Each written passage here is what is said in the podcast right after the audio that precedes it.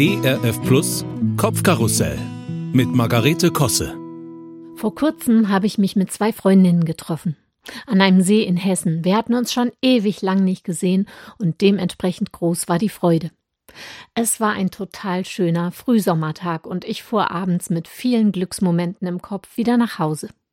Allerdings gab es an dem Nachmittag eine klitzekleine Situation, über die ich dann auf der Rückfahrt doch noch länger nachgedacht habe. Die eine Freundin hatte zum Kaffee irgendeine Kuchenspezialität aus der Region besorgt. Hieß es Riffelkuche? Ich weiß es schon nicht mehr. Irgendwas Streuseliges mit Puddingcreme. Und aus Reflex sagte ich, mir bitte erstmal nur ein halbes Stückchen. Ach ja, so kenne ich dich, sagte sie, und hinterher dann still und heimlich die andere Hälfte nehmen. So hast du das ja früher auch immer gemacht, wenn es beim Veranstalter Kuchen gab. Das macht ja dann auch einen sehr bescheidenen Eindruck. Hä? Ich brauchte tatsächlich ein bisschen, um zu kapieren, wie sie das meinte. Und dann war ich auch gleich ein bisschen verschnupft, um nicht zu sagen nahezu beleidigt, weil sie mein Verhalten so komplett fehlinterpretiert hatte. Und anscheinend jahrelang in Bezug darauf, doof über mich dachte. Dabei ist das doch völlig anders. Ich wurde als Kind ziemlich gewissenhaft dahingehend erzogen, immer meinen Teller leer zu essen. Da gab es auch kaum Verhandlungsspielraum. Wir waren eine große Familie mit nicht so großem Pastorengehalt. Unser Vater war ein Schnäppchenjäger. Boah, da fallen mir spontan immer noch denkwürdige Geschichten zu ein. Zum Beispiel der Sommer, in dem wir als Familie Urlaub auf Spiekeroog machten. Anscheinend gab es vorher zu Hause beim Discounter ein super Sonderangebot für die Prinzenrolle von de Beukela. Jedenfalls hatten wir Unmengen davon mit und wurden bei jeglicher Hungerbekundung damit zugeworfen.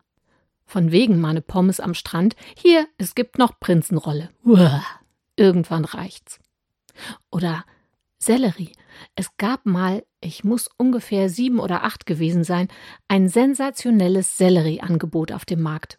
Danach aßen wir gefühlt eine ganze Woche lang Mahlzeiten mit Sellerie drin, ob es passte oder nicht. Seitdem darf Sellerieknolle bei mir bis heute allerhöchstens mal in kleingewürfelter homöopathischer Dosis in eine Suppe. Ansonsten darf sie nix und schon gar nicht ins Haus. Jedenfalls wurde bei uns früher bei Lebensmitteln gespart und die Teller wurden leer gegessen. Punkt. Und das habe ich nun mal tief verinnerlicht. Wenn ich also heutzutage irgendwo Kuchen angeboten bekomme, bei dem ich nicht 100% sicher bin, dass er mir schmeckt, weil ich ihn nicht kenne, dann bitte ich um ein halbes Stückchen. Weil ich es ja in jedem Fall aufesse, da die Option stehen lassen für mich nicht existent ist. Sollte er dann total lecker sein, was meistens zum Glück der Fall ist, dann nehme ich mir gern noch erleichtert davon nach. Über diese Beweggründe habe ich meine Freundin dann immer noch leicht beleidigt aufgeklärt und mir gewünscht, dass sie einfach mal so unter uns nachgefragt hätte, was es denn damit auf sich hat. Ist schon komisch, dass es einen so anpiekst, wenn man sich verkannt fühlt, oder? Kennen Sie das auch oder geht das nur mir so? Naja, egal, jetzt weiß sie wenigstens Bescheid. Aber ich habe mir auf dem Heimweg vorgenommen, zukünftig mehr darauf zu achten, ob ich Verhaltensweisen von Freunden vielleicht auch manchmal zu vorschnell einordne und im Zweifel lieber einmal nachfrage, bevor ich was Negatives über sie denke. In dubio pro reo, im Zweifel für den Angeklagten. So. Ich und falsche Bescheidenheit. Pah! Gebt mir Erdbeer-Dreischicht-Torte mit Nutella.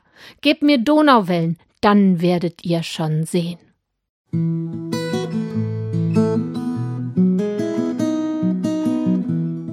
Kopfkarussell von und mit Margarete Kosse auch in der Audiothek oder als Podcast auf erfplus.de. ERF Plus. Gutes im Radio.